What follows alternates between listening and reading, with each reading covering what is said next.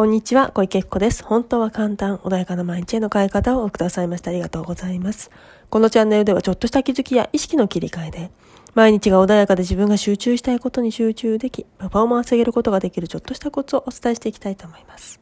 では本日は、周りの誰かにイライラした時の対処法についてお話していきたいと思います。はい。では今日はですね、周りの誰かにイライラした時の対処法ということで、普段ね、あの、生活していると何かね、あの、自分の思い通りにならなかったりとか、あとはね、ななんて言うんだろうな。何もしてないんだけど、周りでなんかトラブルが起きてて、それをね、あの、変な空気感に巻き込まれちゃったりとかね、自分の、あの、なんて言うんだろう、思ったものと違うことが起きることってありますよね。で、あの、その時にね、どうやってか、まあ、対処というよりも、そもそもあの行動的に対し、こう、誰かに何かをして対処するというよりも考え方ですよね。で、今、現実に目の前に起きていることっていうのは、自分にとって必要なことが起きているんですよね。あの、何か自分自身の内側みたいなもの、自分、なんて言うんだろう。あの、相手とか人にね、何かイライラしたりとか、いいとこも悪いとこも全部含めてなんだけれども、自分自身にそれがわか、の理解できるものじゃないと相手にもそれをあの、その部分っていうのを見つけることはできないんですよね。この人優しいなと思った時っていうのは自分の中に優しいという感情を知っているから優しいって気づくことができるんですね。ところが優しさとかそういうものを感じたことない人は相手が優しいかどうかもわからないんですね。だから目の前にあるものに気づくってことは自分自身の中にもそれをあの、知っている何かがあるんですよね。だから、その目の前にいてイライラさせられるっていうことは、そこに自分が何か必要な学びが存在していたりするんですね。で、あの、あまりにも理不尽なことってあるじゃないってこともね、あると思うんですよ。で、今日ね、ちょっとあの、私の尊敬するね、方とちょっとお話をしていて、で、まあ、あの、私よりもね、随分年上の方なんだけれども、幼い頃にね、結構、まあまあ激しいね、DV に遭ってたんですね、ご家庭がね。で、あの、まあ毎日、小学生のその方が毎日考えていたことっていうのは、どうしたら今日お父さんとお母さんが、あの、一度も、あの、喧嘩をせずに食事ができるだろうか、過ごすことができるだろうか。で、で、周りの家庭で笑い声が聞こえるとね、夕食時にね、あ、そんな家庭もあるんだて涙をしたことがある。ね、結構、あの、当たり前だと思ってますよね。平和にその食事ができるっていうの。そうじゃない方もな、あの、いらっしゃるんですよね、世の中には。で、彼はいつもそれをずっと考えていた、その少年はね、男性の方なんですけど、でも結果的にいつもそんなことを考えてたから、社会人になった時に、どことどこの部署だったりっていうのが、うまく何かね、みんなプライドだっていろんなことがあるわけです。特にその方はちょっと、あの、ね、あの、まあ、上の方のね、仕事をされてたので、プライドのぶつかり合いだといろんなものがあるわけですね。で、じゃあこことここをうまくつなげるためにはどうしたらいいのかっていうので、その方はいつもね、そういう何かがある時は呼ばれてたんですって。こういう交渉事だったりとか、そういうね、中和剤というか、そういうものをするのはあなたは得意ですよねって言って。で、結果的にその方はそうやってそういう仕事をして、まあ、どんどん上に上がっていかれて、で、現在でもね、いろんな方をつなげたりとか、いかにね、調和、人っていうものが、あの、うまく生きていけるのか、自然だもそうだし、人間同士もそうだし、調和をして生きていけるのか、より幸せに生きていけるのかっていうことで、ご自分で事業されて、すごく広げててるんですね。そして、それに賛同する方々がどんどんどんどんみんなその方をご協力したいって言って集まっている方なんですね。で、もしね、その幼い頃、本当にね、あの、そのあの当事者となっている時ってはすっごいきついと思うんですけど後々になってみるとものすごく大きな財産っていうものをそこでねあの得たものっていうのはあったりもするんですもちろんそれを推奨しているわけでは決してないですそういう苦しいことをねただ起きていることっていうのをいかに自分の肥やしにするかもちろんあの当然ね逃げ逃げなきゃいけない時は逃げた方がいいと思いますけども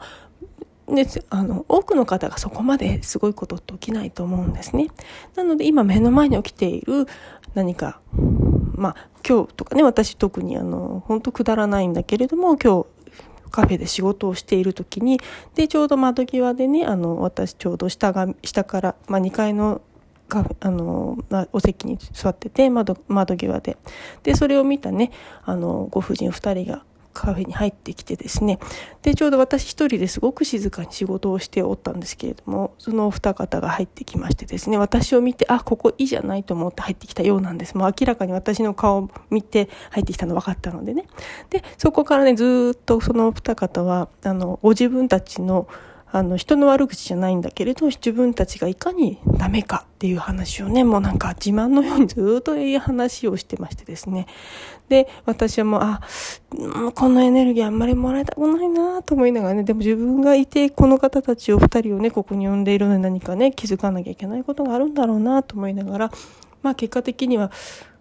まあでもそこでな何を学んだらいいのかっていうのはちょっといまいちわからなかったんだけどその後ねまあそのお友達と会ったんだけどその時にねいろんなそんなどうすべきかみたいなそんな話がねまた出てきあの話をすることができたんですよね。でそれでまたそこから膨ら話を膨らむことでねいかどうやったらそういう調和を取りながらであの目の前にあることっていうのは自分の勉強のそういう糧になるものだよっていうそんな話をすることができた時にまあ起きてることをいかにね考え方を変えるというかプラスに変えてで役に立たせるものにするか。でそれをねずっと延々私はこうだったっていう被害者でねやっていくとそういうねあのせもう経験したことはねあのしていることしてしたことっていうのは変わらないのでそれが肥やしにならないんですよね。いつまでも被害者意識になっちゃうとね。だからこそそれをどうしたらあのつなげることができるのか。っていうのをいろいろね考えることによって今起きてることが自分にとってプラスに変わっていくんだって肥やしになるんだっていうふうに思っていただくとどうしてもねあの赤の他人様がやっていることっていうのを介入して何かしようってことができないこともあると思うんですよね。でもしくはねもしなんか例えば電車あの駅とかで何か揉めてる人がいたりとかしたらあの、なんだろう、そういう感覚みたいなものを磨く？周りの雰囲気を見て、あ、こういう時にはこういう場所に近寄っちゃいけないとか、ここまで、あ、この空気感の時はそばに寄っちゃいけないとか、そういうものを学ぶとか、そんな風にしてね、あの、何を今ここで、もう、それで、あ、今日はなんかこんなの見ちゃって最悪だったよって思うこともできるんだけど、そうじゃなくて、そこで何がね、あの、この空気感はやばいなって直感を磨くとか、っていうふうにね、ちょっと、ちょっとね、ちょっとでもいいので、少しそこで何か学べるんだろうかっていうふうに、そして、今目の前になんかもう本当に嫌だと思ってる時は、この人は私に何を教えようとして目の前にあるんだろうか。もちろんね、余裕がない時そんなことのんきに考えてられませんよっていうね、方もいらっしゃるとは思うんだけれども、ちょっとずつでいいと思うんです。何よりもですね、イライラするして一番損するのって自分なんですよね。で嫌な、せっかく今この空間、そのことが起きてなかったら私はハッピーでいらいられたのに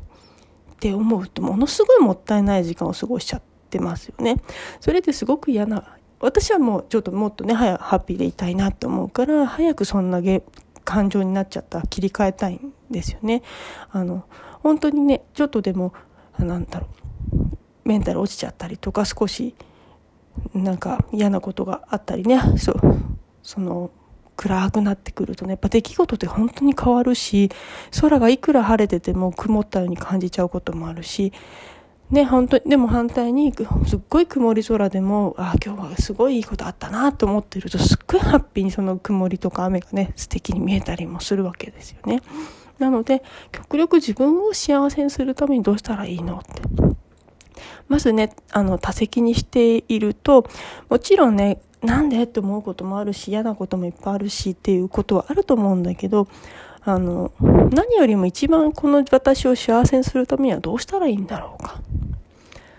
ね、あの、もちろん、あの、なんだろう、自分勝手にやりましょうっていうことではなくて、自分勝手にすれば当然最終的にはそれが返ってきちゃうんですよね。ブーメランじゃないんだけれども。だから、あの、もちろん自分が幸せなんだけど、それっていうのは相手もちゃんと幸せであること。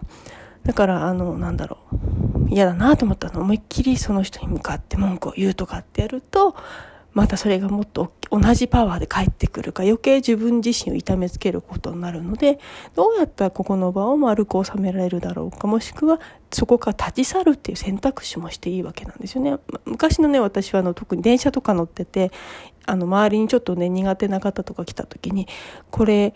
私がここで立っちゃうと相手は嫌な思いしちゃうんじゃないかとかそんなことを考えてたんですね。なんか例えば香水とかきつい方とかいると本当具合が悪くなりそうなのにそこから立てない自分がいたんです。もしかしたらお相手を気分悪くさせたらどうしようとかってそんなことを考えてたんですね。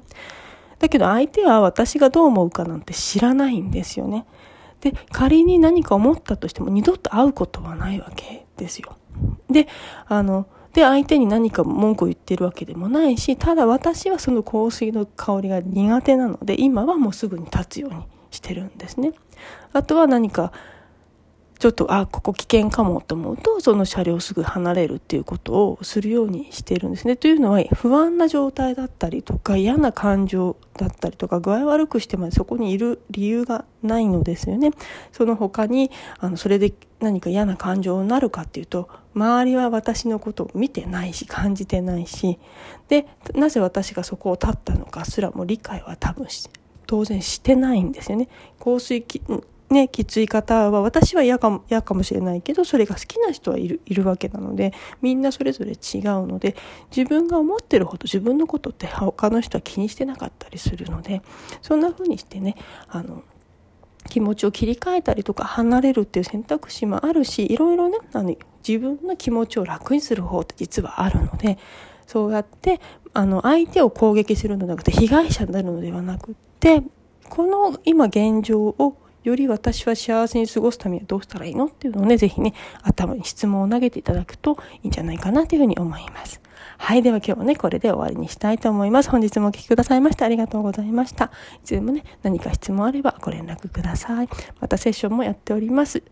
あの、本当にね、ご自分でわからない。特に本当に自分のことっていうのは直感も働かないんですよね。